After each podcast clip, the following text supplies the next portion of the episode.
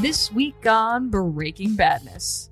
Today we discuss Teach a Man to Fish, a look at the rise of fishing as a service. Next up, and how does that make you feel? A discussion on how mental health data is obtained and sold, revealing personal information. And of course, our fun game, True Truths and a Lie. With that, Breaking Badness is next. Welcome to Breaking Badness, episode number 149, recorded on February 17th, 2023. I'm your co host, Kelsey Carpe Diem, Seize the Fish LaBelle. With me, co host Taylor. It's open season on open directories, Wilkes Pierce. And last but not least, our special guest, Daniel, no mom jokes, please, Schwalbe. Well, welcome, Taylor. Welcome, Daniel. Hello, hello. Happy to be here. Happy to have you both. We're doing a special Friday edition, so if we're a little bit, a little extra uh, fun today, a little weird, a little punchy, a little punchy. We're recording early in observance of President's Day on um, on Monday here, the twentieth. So thank you both for for stopping by to talk about some security stuff. Uh, no problem. I, you know, you know me. I talk about it all day, every day. oh gosh, I'm I'm gonna have to hold back on fishing puns. To be honest, I mean there there are just so many. Just let her rip. All the puns. We'll be up to the gills. You gotta you gotta really reel it in here. Ah! gotta gotta cast a big net, a wide net. oh, you're doing all the work for me. I didn't even have to do the, the fish puns. for the love of cod, let's move on. All right, here we go. Our first article of the of the day here is teach a man to fish. And of course, everything we talk about with fishing, this never comes through. Puns don't come through via audio as well sometimes. We're talking the pH fish. Um, so we all know what phishing is, hopefully at this point. But today we'll talk about the accessibility and practice and rise of subscription models known as phishing as a service. Um, and Taylor, you're you're really up on this article this week, and you know everything these days is a subscription model. I miss the days as you know days of fishing cable. You know, so much simpler. Uh, so why should phishing you know be any different? And how prevalent is phishing as a service at this point in time? Would you say is it is it popular enough to call it a pass yet, if you will? Uh, yeah, well, unfortunately, you know, there is PaaS already. Platform as a service is already there. Um, you know, kind of somewhere in between infrastructure as a service and software as a service. so, you know, this has been pretty prevalent for a while now. Uh, this kind of, uh, say the, the like the the I hate to say, we can cut this out. The democratization of phishing, uh, of like really well crafted phishing, uh, like kits, really like landing pages that target specific banks, um, financial institutions, uh, you know, shippers, DHL, FedEx, USPS, uh, UPS, all those folks get targeted quite a bit um, to eventually land on credential harvesting, um, account draining, um, you know, all the, the stuff that folks like to do kind of post uh, post exploitation but yeah, instead of like every group having to rewrite these things themselves, uh, you know, you have folks that are kind of now uh, scaling out their own industry as they uh, like you know, it's like the Henry Ford, like the mechanization of the of the the phishing attack chain, uh, where you know now you have these kind of discrete replicable parts that are built and then resold to folks uh, across a number of forums. And so that's where our CyberArk friends here come in. Um, so the CyberArk research group, uh, one of the folks there received, uh, in this case, it was an SMS fish uh, that was uh, the targeting an Israeli credit card company. So they got um, a, an Owly link. So it was a bit short, like a, a, a link shortener link.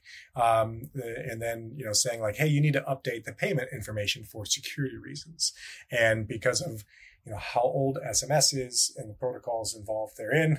You you know you're able to spoof um, kind of usernames there, and so it even you know looks like it's coming from the company, uh, and then it's got that that Owly link that then will take the a victim to the filling the, the, the phishing server essentially. So it's a billing page um, that looks just like what they might expect from the financial institution in this case, uh, in terms of how that page looks. And then at the end of it, they get kind of dumped out to a uh, just a normal website. So uh, as far as they could tell, that's already like it's they can't go back and take a look at it really very easily. Well, doesn't that campaign sound like a, a hoot? They fell for it hook, line, and sinker. Not really. Uh, that's actually quite the opposite of the point of their blog in some way. Um, and Taylor, I'd kind of like to talk a little bit more in detail about the the campaign, if you will, Mhm. that you just described. But for starters, can you um, talk a little bit about how the the author of this blog details the steps on turning the tables? Yeah. So when they looked at the server, they found a directory listing on the server. So they're able to expose the files on the server. And they found a file archive named ar22.zip, which had the entire phishing package suite. So all the, the PHP for all the different phishing pages. Um, and so they noticed a file inside of that that was config.php that held uh, a Telegram bot token. And so they were able to get information about everybody who was subscribed to the Telegram bot. So a lot of the communication for this stuff happens on those uh, kind of Telegram channels, those encrypted end-to-end channels uh, within the messaging apps, uh, where you know nefarious ne'er do wells gather together uh, to you know to share their services. In this case, the different phishing kits they may have access to. Uh, and so by taking that config, that, that Telegram token, config.php, um, you know, that was in there that they were able to pull all of the, the group and user of the phishing campaign, that particular campaign. And so they found a couple of Telegram channels that were open, uh, either open or had no restrictions on access once they got in. So they were able to see all the content of the channel um, without being a member of the group or even pulling an invite. So they were able to see chats on the group members, you know, how to and where to buy phishing kits, login information on the virtual private servers where the phishing kits are stored, and then just folks uh, chatting about the next campaign that they were working on. Cyber eavesdropping at its finest. God OPSEC? Yeah. As Tim would, as Tim would say, some slopsec situation here. Slopsec Um, for sure. Hashtag slopsec. We're gonna make slopsec happen. Wait, Daniel. Important question. Have you seen the film, the masterful comedy Mean Girls? Of course. I mean, that's like a standard classic. Now, what kind of judgments would you place on somebody that has not yet seen that film? I it would probably allow for depending on how old you are and where you grew up, but if they're sort of in our contemporary, I'd be like, mm, that's a serious fail. Taylor, do you want to um, tell Daniel your age and where you grew up? I've seen, I love Mean Girls. No, no, it's Tim Helming. oh, wait, it's Tim. Okay, Yeah, we're gonna that shade guy. Tim. He Yeah. takes a vacation. We come for him. I, well, I, I, I catch heat for not having seen Titanic. Um, That's just because. I know how it ends. I don't need to see it. Oh my gosh, I think we should have because we've got some serious recurring bits and shade on the podcast. I think we need like a Breaking Badness bingo, and on it would definitely be Titanic, Mean Girls, Bill Belichick, Tom Hanks, Mhm. um, Slopsec. any pun, Slopsec, Slopsec. That that makes it Swift on Um, security. Swift on security. Oh, yeah. Um, That's yeah, I- think yeah, that's a that's a freebie for sure. Once a week, Um, gotta come in. Mm-hmm. mm-hmm. And I think we, in order to complete an episode, it's kind of like flipping bingo on its head. Everybody wins because we talk about all those things, or at least we think they're funny. And but we have to, we can't complete an episode recording until we finished filling out. We, but we fill out the whole board. You don't just bingo. Yeah. it's, it's, it's Yeah, not we want, we want to make every episode be exactly the same. So people like that. I mean, we could basically chat. Oh, their Chat GPT is now on it. Um, so, Oh, do you do you want to hear some of the nicknames from the other folks that were on the forums? yes, please. Okay. I mean, honestly, they're not as much fun. Like there's Spock's coder, there's uh, Spock's DZ, there's Aaron dash open bracket close bracket TN. There's ITNA and then the ever present uh, 1337, very elite. Uh, and their previous nickname was uh, Cyber Error, but they've got threes instead of E's and an O uh, instead or a zero instead of an O. So very clever. Uh, Shadow. That's I mean that person could have picked a better name. It's probably actually Shadow, you know, four seven nine five. Lame. now, am I the only one whenever I hear Aaron, I just think of the Key and Peele skit every time. Guild Aaron. Hey, hey, Denies. Aaron. A classic. Uh, because I'm a ner- I'm a nerd. Uh, whenever I hear Aaron, I think of the uh, you know uh, internet governing Oh. Entity. Aaron, I'm like, wait, what? Have, have we forgotten to update our uh, uh, contact information? What? But at least we see that Aaron our ways. Oh, Oh, good one. That was a, that was a Friday afternoon pun. That's what that was. yeah, Taylor's like can confirm. can confirm. We don't get that kind of stuff on Monday. No, you don't. It's that's when I've been replenished. My pun tank has been refilled with a high octane, and everybody pays for it. oh my gosh. Well, going back to the campaign, Taylor, that you were describing uh, just a minute ago with the SMS text, is there any more detail that you think our audience may uh, be interested in from from that whole process, step by step? I, I look, I'd say we'll, we'll link to it, but the, the article's great. The research is, is uh, really interesting. Always seeing inside of these things, the other side of it is always fascinating to me.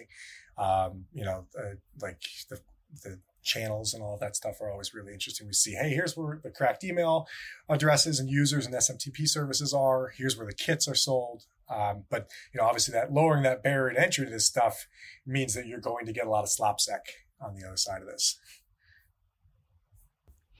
Ah, yes. And this is kind of fun because we talk all the time about the asymmetry between threat actors and defenders, and to be able to flip it on its head is always it's always pretty fun. Uh, So, just just out of curiosity, um, knowing this information, could threat actors, or excuse me, could threat hunters, very different, could threat hunters create their own phishing kits to fight malicious actors at scale? In your opinion? Like getting folks to download fake versions of Telegram, where they're all just like talking to Chat GPTs. Smarter child, used That- for good. That would actually be kind of amazing. it's like the socially engineered tar pit. Yeah, I think I would, I would like to see that.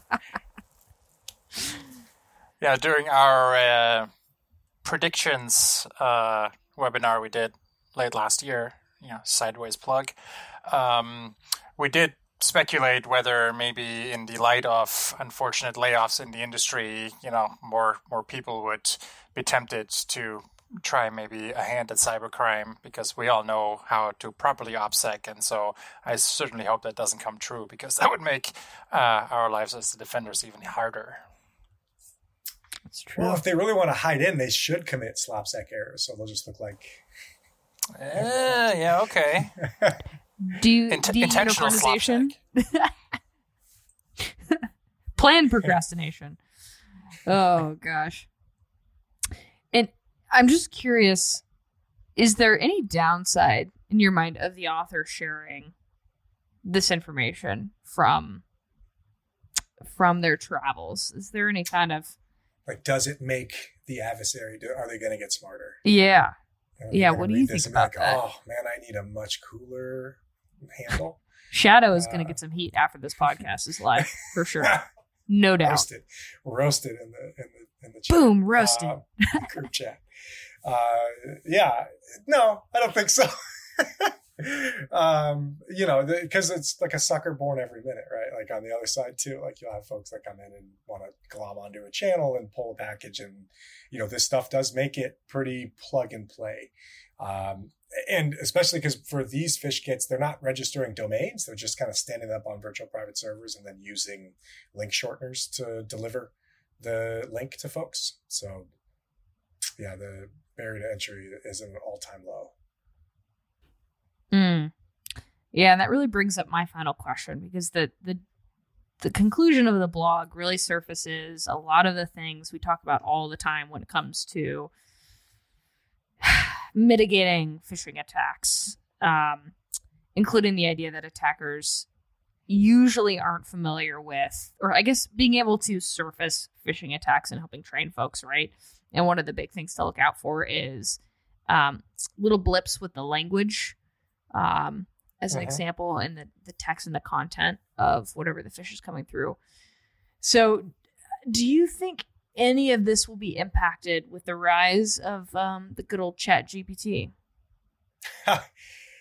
I, you know, you could certainly see a, like a malicious chat GPT that handles the social engineering part of this maybe uh, at scale better than these folks are able to do so right now. I don't know. It's tough. Um, what, what do you think, Daniel? Well, I uh, first, of course, I think that um, you know, within no time, there are countless of examples of any sort of you know, chat AI turning horribly racist or inappropriate. So I wonder if you could, uh, you know, if if you end up uh, training one to those kinds of responses, what terrible dark place that would immediately go. Go somewhere bad very quickly. Also, Taylor, the mention of taking essentially the social out of social engineering by using a chat GPT is maybe the most millennial thing I've ever heard in my entire life. it's like even more not having to en- engage with human. Yes, that. well, it's more about like, hey, engaging with 10,000 people on a personal level at the same time, you know. Um, Our only hope. Do y'all remember in the early days of like you know personal uh, voice assistant Siri and you know the various other uh, ones, uh, OK Google, and uh, I'm hoping I'm actually making some of them perk up in the background if you're listening right now. Um, hey Google, um, but yeah, there was videos where they would pin them against each other, where they would essentially ended up talking to each other, and they would just if you did it right, it would just keep going That's hilarious. similarly with ChatGPT, I mean, if, if I'm getting, you know, AI phishing attacks, I'm in, uh, certainly motivated to train my own to just deal with that and just tie it up indefinitely. that's that's pretty funny. I really want to watch that video of what you're Oh, there there are a whole bunch of them, and they're pretty hilarious. That's where you put the Furby in there, and then you just really see things go awry. Um, that could be very entertaining. Then all of Uh, a sudden, like ten tons of creamed corn show up at your house. It's the Furby figured out Alexa. well, my Totally kids have worth it. figured out Alexa, and so now uh, I'm subjected to all kinds of uh, of their music, everything they want. Just hear it at random times. oh my gosh, that's too funny. Uh, well, Taylor, hey, thanks for diving at and surfacing this, or diving into, I should say, and surfacing this blog post. Now it's time to, to talk about our hoodie rating, which is typically from zero to 10, 10 being very bad, zero being kind of neutral. Um, and hoodies are playing off of, you know, the cliche of defenders and hackers wearing hoodies.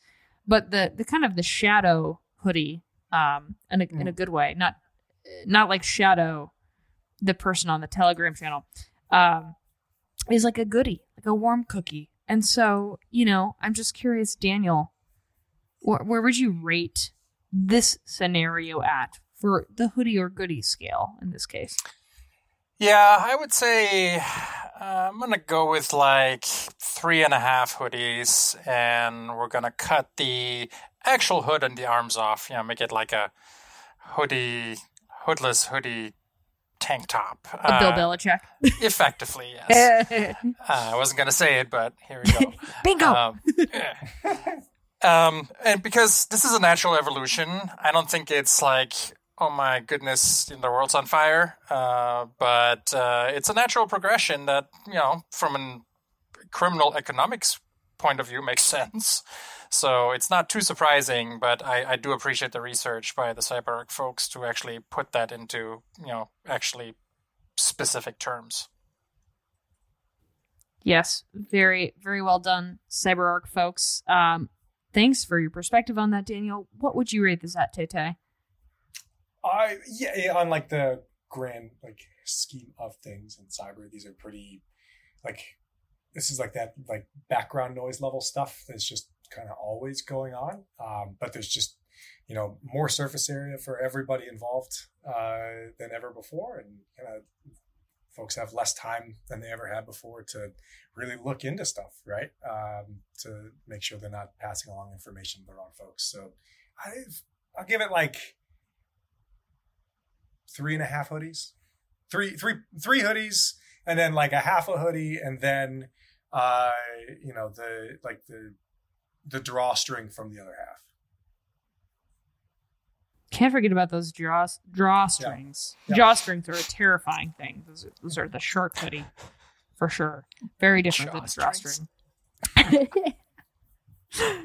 Excellent. Well, thank you both for your perspective. And we'll be back in just a moment for our second article today here on Breaking Badness.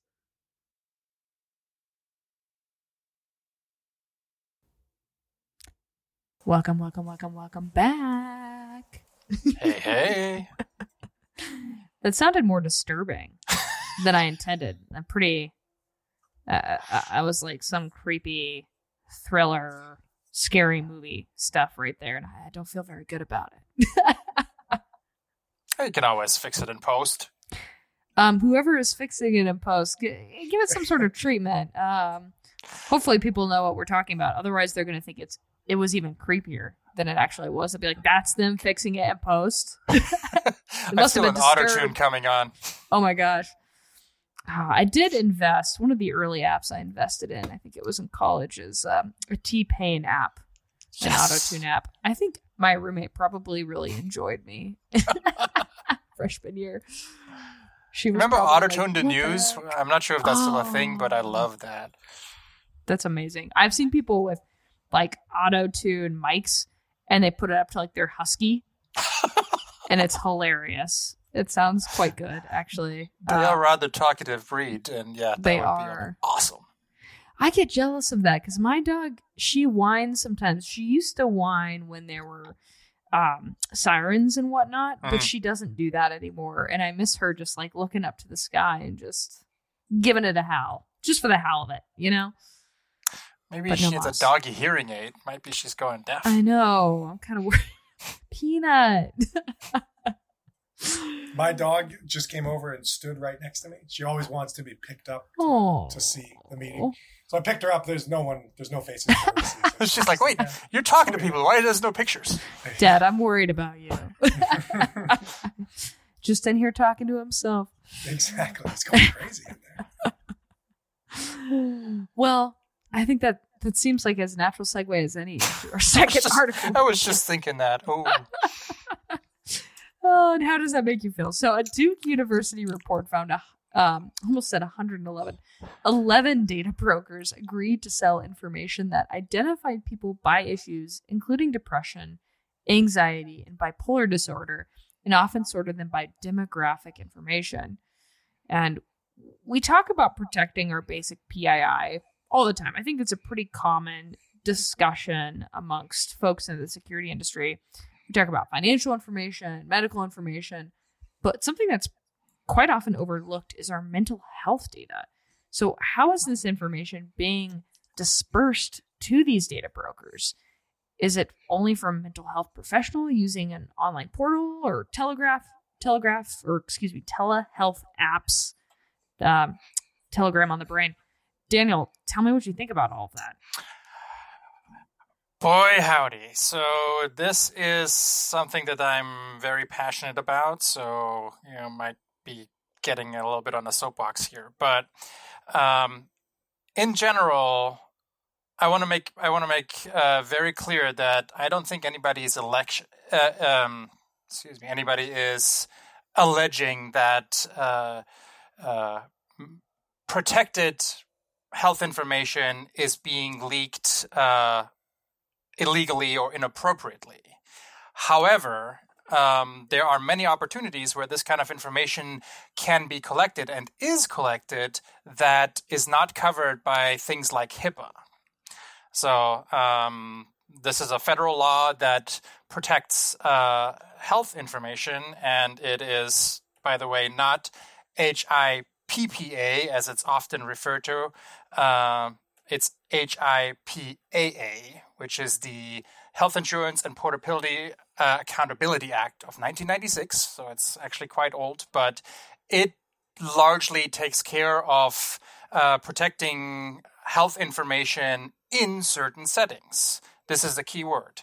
Uh, in HIPAA, I'm not going to go into deep. Uh, when I uh, worked for a government agency that was also affiliated with a large medical uh, center, I learned more about HIPAA than I ever care to forget. Um, and uh, there is something called a covered entity. Uh, so if you are sharing personal health information with a covered entity, or if the covered entity is collecting it for you, like your medical provider, etc., then that stuff is protected, and there are pretty serious fines and consequences associated with um, violating HIPAA rules. Uh, however, there are now many, you know, sort of healthcare adjacent cottage industries that uh, are not covered entities, and therefore the data you give to them voluntarily by agreeing to their extensive privacy policies that nobody ever reads, um, it may actually uh, be possible for them to legally, uh, absent any other regulation, to share that information with third parties such as data brokers. Daniel, I want you to feel comfortable to pull out the old soapbox anytime. I have been told that I am good at that, so no worries. uh, maybe if you sing on top of a soapbox, in it, typically in the Italian language, that's that's a soap opera, is it not? I, if I would be in any way, shape, or form close to something called an opera singer, then possibly, but those are true professionals. I'm a security professional, not a singing professional, so stay in your lane. You know, the thing that people need to know about you, Daniel, though, is you are a man of many talents. And every time I get to see you in person, I learn some new trick that's up your sleeve. Um, well, I like to keep it interesting. you do, you do. And so next time, I just happen to wonder if you'll you'll do some opera singing. after all, you know. You know, after possibly a few frosty beverages, you might be able to talk me into that, but it's probably not going to be pretty. Opera shark. Yeah. but, but, seriously, on this topic, uh, I feel very strongly about that. I think mental health is uh, a, a, big problem in this country. Um, and you know, therapy is a very good thing for those you know who it works for, and the information that you share with your mental health provider, who is hopefully licensed, uh, and you know, properly accredited uh, is personal, It's deeply personal. And if this information gets aggregated somewhere and shared with data brokers who are literally in the business of selling your personal information, aggregate it, slice it, dice it, advertising or anything else. It's it's a huge problem, and it's gonna potentially um, cause more distrust in the system that already you know a lot of people are suspicious of because of various other cultural reasons. Yeah, and something I'm curious about in the article that we have linked here in the show notes. I believe, and correct me if I'm wrong, that brokers are selling the data for something like $270, $275 for information on 5,000 people. Yeah, that seems pretty low. But if you yeah. if you actually kind of start diving into how data brokers operate and stuff like that, it's all about scale. You know, five thousand is nothing. You want data on you know five million people, different story. Um, and you, you might say, well, who cares about who you know is clinically depressed, why would a data broker care about that kind of information? Well, first of all, you can be marketed to in quite insidious ways. You know, manipulation. You know, if they know you have a certain like anxiety disorder, you can all of a sudden have ads that target that, which is horrible. Um, and so uh, the other thing, and this is kind of again soapbox territory. Um, the information that data brokers hold on us, we have no right to know what it is, uh, access it, or request changes. So we're probably all familiar with uh, the uh, National Credit Fair Credit Reporting Act, and you can pull your own credit report. There are laws that says, okay, these entities keep financial information on us and how credit worthy an individual is, and because mistakes happen, you have the right to access your own report, uh, at least on an annual basis. And if you see something that's factually incorrect in there, you can. There's a process. You can file uh, a notice and say, "Hey, I have you know evidence here. This is wrong. Please correct this." And they are legally required to do so. No such law, no such regulation exists for data brokers in virtually all of the states. You know, there's some states who have now passed individual privacy laws that make that a little bit better, but by and large, you have no right to know what these entities are collecting you, and you have no way of knowing if it's accurate. And if it is inaccurate, you have no recourse to make it correct. Wow, so, that's yeah, very it, concerning. uh, yeah, it's it's actually quite crazy. Most people don't realize that that is the case. They think like, well, of course I can, you know, ask them what my information is. Nope, they will not talk to you. Uh, and then. What, so here's some other insidious things that happen. So, for example, um, insurance, right? So insurance, while it is a regulated industry, but they are free to pull certain information from data brokers who then make decisions whether you are a high risk or not for insurance. So you may get charged higher insurance rates because uh, of certain things that these data brokers collect on you. And again, if that information is incorrect, you will never know. But all of a sudden, your insurance skyrockets, and nobody can tell you why. Which is fascinating because philosophically, that would be like penalizing somebody for going to and eating emotional salads because it's quite a healthy thing to take care of oneself. So one should actually, in fact, argue that it's a preventative measure. And if you're being proactive with your mental health, that has a positive. It's you're a less expensive a member of a program. So it's it it says a lot too about um, certain perspectives in the yeah, world. I think I think as a country we still kind of you know, this sort of old west macho, you know, just be a man about it, uh, is still very prevalent uh, a lot of places. And so going to therapy, seeking out mental health treatment is still sort of a taboo that's not talked about. And there's vestiges of that all over the place where if you actually do that and oh yeah your insurance covers as a benefit great. Oh by the way if you want this particular job here sign a release. We get access to all of your record. Oh you you want that job? You're going to have to sign it. You don't gonna not going to sign it. We can't force you but then you will not have this job. And then they start pulling your medical files and your background and all of a sudden all of that information is now out in the open at least within that particular setting. You know for example uh, uh, pilots uh, uh don't like it written down in their medical history that they're maybe taking an antidepressant. Know, it might be perfectly benign, you know, help them. You know, some some of them are, for example, for treatment of uh, attention de- deficit, not necessarily you know full on clinical depression. But if it's written down in their records when they get reviewed and get their physical, it's going to raise red flags. And instead of encouraging people to seek, you know, proper uh, help and treatment to make them better it forces all of that stuff into the you know underground uh, or just causes people not to take advantage of it because they're like i don't want the fallout from it. Yeah there are some pretty pretty negative unintended consequences associated with what you just described um, that we could talk about for forever. Yep. extremely long period of time. And you're bringing up you know the employer piece quite a bit and i think it may be helpful to dissect too in thinking about this article. You know, a lot of companies do offer mental health services to their employees. You know, should employees be leery of that? Should they be leery of this data being used during interview processes um, outside of what maybe you just described with license groups like pilots um, to filter people in or out? Yeah, that's that's a whole nother can, can of worms, of course. Um, so especially during the pandemic when everything you know had to shut down and like in-person things weren't really a thing a lot of like therapy and sessions etc switched to online means, you know, video conferencing, etc., which I think was the right call at the time, and there was special uh, emergency authorization given to actually make that, you know, compliant with various uh, regulations there. But then you have something like sort of a cottage adjacent industry like mental health apps, where you're not necessarily directly dealing with a licensed professional. You know, I'm not saying all apps are like that, but those do exist. And so now mm-hmm. you're starting to feed your, uh, you know, problems, your issues, whatever, into this app.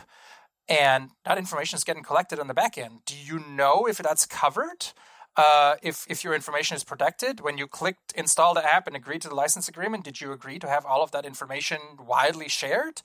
Uh, it's it's it's pretty shady. So it's it's a fine balance, right? I would I would hate to ever deprive anybody of the resources that they are seeking because they're worried about it. But at the same time, I think you need to be an informed consumer and do very good diligence about what provider or what app or whatever you pick because of the unintended consequences of your uh, third party information uh, being shared. Yes. I, yeah. Couldn't agree more. And, you know, my, as an example, my spouse is actually a, a licensed therapist. And, um, it's, it's fascinating from a security perspective to, to be around and see and understand where there are and are not investments in those security practices. Obviously, due to HIPAA, I'm, not anywhere near any of that information, but just um, it's a curious thing. It's something that's extremely sensitive, but is that information being treated in a proportionally sensitive way? Probably not. Yeah, and and so here's another interesting part, right? So, for example, if you um, have you know employee health records between you and your uh, employer, let's say. Uh, your job requires you to travel to countries that require certain uh, vaccinations. And because you know everybody that works at company X, you know, is that so they have an in-house vaccination clinic just to make things uh, quicker and more convenient for uh, the workforce that has to travel as part of their job. Those records are not covered by HIPAA because that's an employee health record that stays within the employer-employee relationship, not covered by HIPAA. Not alleging that any of these employers are deliberately sharing that information with data broker, not not at all. But people don't truly understand which part of their you know highly sensitive information is covered by which regulation and what protections do or don't apply and that's you know i mean us as security professionals and you know, as a as a additional privacy professional uh, that I uh, also do as part of my day job, it is mind-boggling the sort of loopholes or edge cases that most people you know have no idea about. Yeah, I'm saying it. I, am learning quite a bit during this podcast right now. so hopefully this is helpful for our listeners to keep an eye out for. And I think that's probably a good question to, to end this particular discussion on, which is what can people actually do to protect themselves and their sensitive information if they've been using mental health apps or have been seeking any kind of mental health care? Yeah, certainly. That's that's a tough one. Um, if you're using apps, I would highly recommend uh, taking the time and reading through the privacy policy. Uh, as dry and as horrible as that might be, that's where the nitty gritty is going to be of what information is collected and how it may be shared. And if you don't like what you see, it might be time to switch, you know, apps. Um, any sort of engagement with a licensed mental health professional, I personally have very little qualms that that information is going to be uh, used inappropriately because those individuals' licenses depend on that, and that's their livelihood. So, um, I in no way am alleging that uh, licensed professionals, you know, bend the rules. That's not a thing. I mean, you know, one in a million maybe. Um, however, there's also you know these, these these other things where this data is being collected, and so, for example, in schools, um, you know K through 12 because of the pandemic we've certainly seen you know some some emotional impact on the kids that went through it that had to you know in most places go learn online for a year or so or some places less. But now there you know it's this sort of mental health crisis as a result that's being talked about and the immediate knee jerk answer very often that I see is like, oh, there ought to be an app for that. Oh, let's let's have all the kids go onto this website and like rate themselves how they feel and if they have problems and whatnot, and then some machine learning will happen and it'll flag the ones that you know possibly are concerning and need some intervention. Well, in in in theory that sounds good, but Usually, these portals are operated by private third parties that a school district might con- uh, contract with. Like, who's the re- doing the review on them? Who's liable when that third party gets breached and all of the kids' information is now out in the open or otherwise uh, used inappropriately? I think as as parents, um, and I have kids in in uh, K through twelve right now. This is very concerning to me because the the sort of knee jerk reaction to immediately go to like there ought to be a, an app for that is is definitely, in my opinion, the wrong uh, answer here. And also, if I, as a you know parent and professional, bring this forward in any sort of forum, like with other parents or with the school district, whatever, you would not believe the looks that I get. Like, oh no, he's crazy. What the heck are you talking about?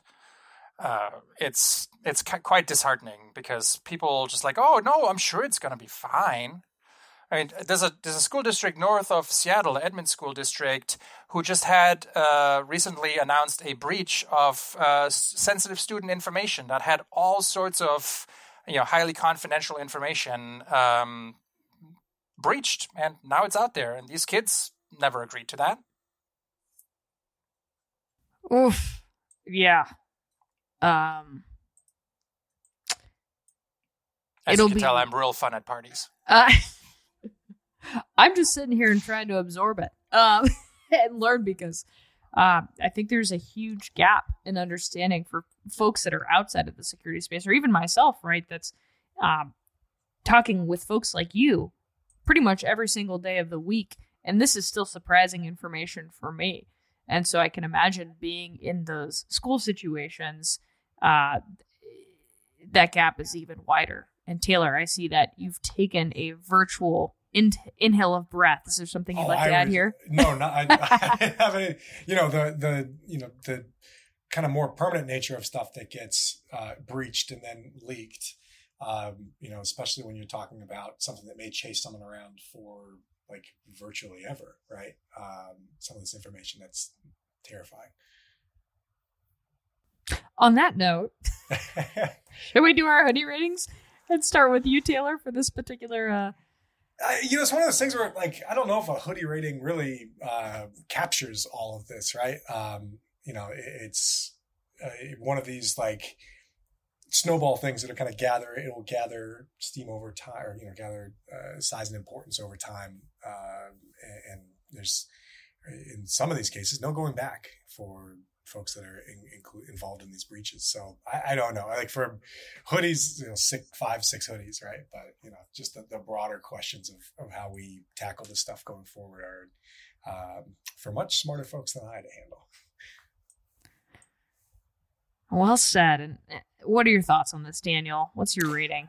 Yeah, I, I agree with uh, with Taylor here. That's uh, a tough one to put into the hoodie rating. Maybe we need an adjacent, like an you know, I don't think we can swear on the podcast, so I'm not going to swear. An O bleep rating um, for stuff like that. That's because this this sounds really bad. Um, I think it's bad. Uh, but yeah. yeah. in terms of our hoodie structure, I'd say like a, a six uh, six and a half. I'm going to use the parts that I cut off the other hoodie for this one. You know, reduce, reduce, recycle. Oh gosh, yeah. I'm like a onesie. That's not quite right either, but that's a, a more holistic article of clothing. Um, yeah, the, the list of consequences and that snowballing that you're describing is um going to be my new set of intrusive thoughts. I think so. Thanks for that. Uh, Taylor and Daniel. Anytime. oh, this is a little bit of a, a tangent um, to add some levity, but I grew up in uh, Portland, Oregon area, and we went to campus to Reed College at one point to see, I think, a Shakespeare play or something like that. And we were getting a tour of campus, and there was this hill and then a set of dorms.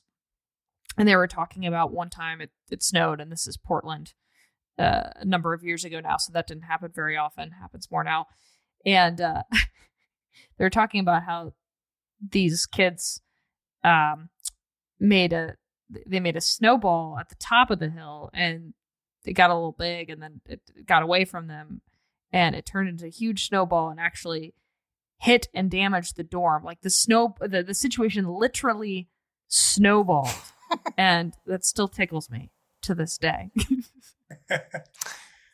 Indiana Jones and the giant snowball. there we go. All right. Well, something to chew on before uh, we have. We're gonna have our final break here before our game, two truths and a lie. So, um, uh, think about snowballs if considering the implications of what we discussed is a little too heavy, and we'll be right back for the final segment here of our episode. All righty. Welcome back. Hopefully, some levity for folks. I know some dense topics today, but we're going to be playing our game Two Truths and a Lie. Um, it's a lot like that game you grew up loving, hating, however you felt about it. But rather than talking about ourselves, instead, one co host every week is responsible for coming prepared with three byline article titles, two of which are things that are actually happened, one of which is a lie or uh, potentially a prophecy. Time always is uh, uh, we we find out later if it's a prophecy or not. Um, and I believe Taylor's up today, so he's he's prepared with his truths and lie. And there's a point system, of course. We are keeping score. Okay, two truths and one lie is uh, the format here. I will go off of the headlines and then you will tell me which one of these I made up. First one ransomware pushes city of Oakland into state of emergency. Headline number two ESXiArgs campaign expands targets to Xen Project servers and VMs. Number three ClamAV remote code execution puts Linux servers at risk.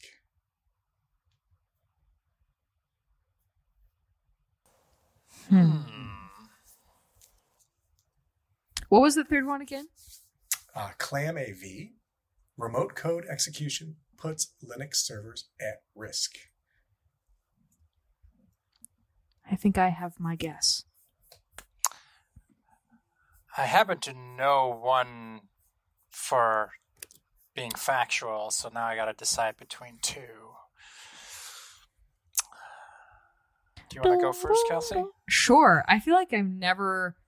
I don't know why I feel so confident this week. Probably a bad sign. Um, I think the second article is a lie. I believe number one and number three are things that have occurred. Well, just to make it interesting, I'm going to say the first one is the lies. Number two and three are uh, true. So wait, which one was yours, Kelsey? Uh, numero dos. Number two. Duh. And that was the ESXiArgs campaign? Correct. That's the lie. That's the lie. That's the one I made up. Nice. Good job, Kelsey. I do not know. I, I saw um, the information, the news about Oakland, because that was a, a ransomware attack, was it not? Yep. Yep. Yep. Yep. Yep. Yep. Yep. Yep. Yep. And I I knew the ClamAV one was was accurate, but I thought the Oakland one had maybe just like a subtle fact Twist. changed in the headline. No, that We one do I like just to do I that. pulled that one directly from the headlines. The ClamAV one is like as of eight hours ago. That one is kind of um, yeah. If you're hearing this for the first time, Oh, it's a little running gnarly, yeah. Go update it. Yes, do, do, do something. Do that. Go. It's yeah. It's going to be open hunting season on a bunch of mail servers here. Oh boy. Wow, Taylor. Well, you you got someone. You got Daniel.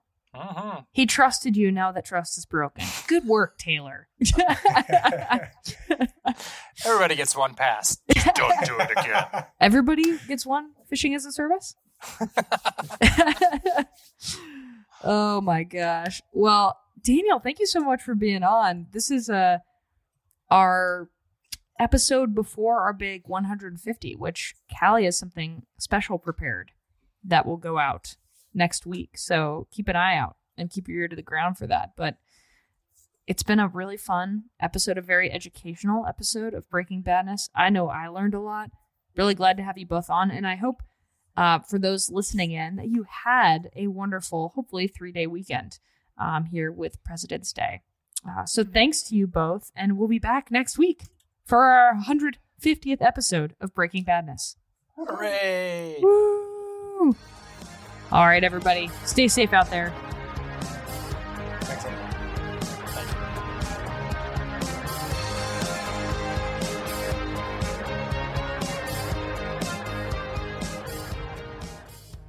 That's about all we have for this week. You can find us on Twitter at DomainTools. All of the articles and IOCs mentioned today will be included in our blog post, which can be found at domaintools.com slash resources slash podcasts. Catch us every Wednesday at 9 a.m. Pacific time when we publish our podcast and blog.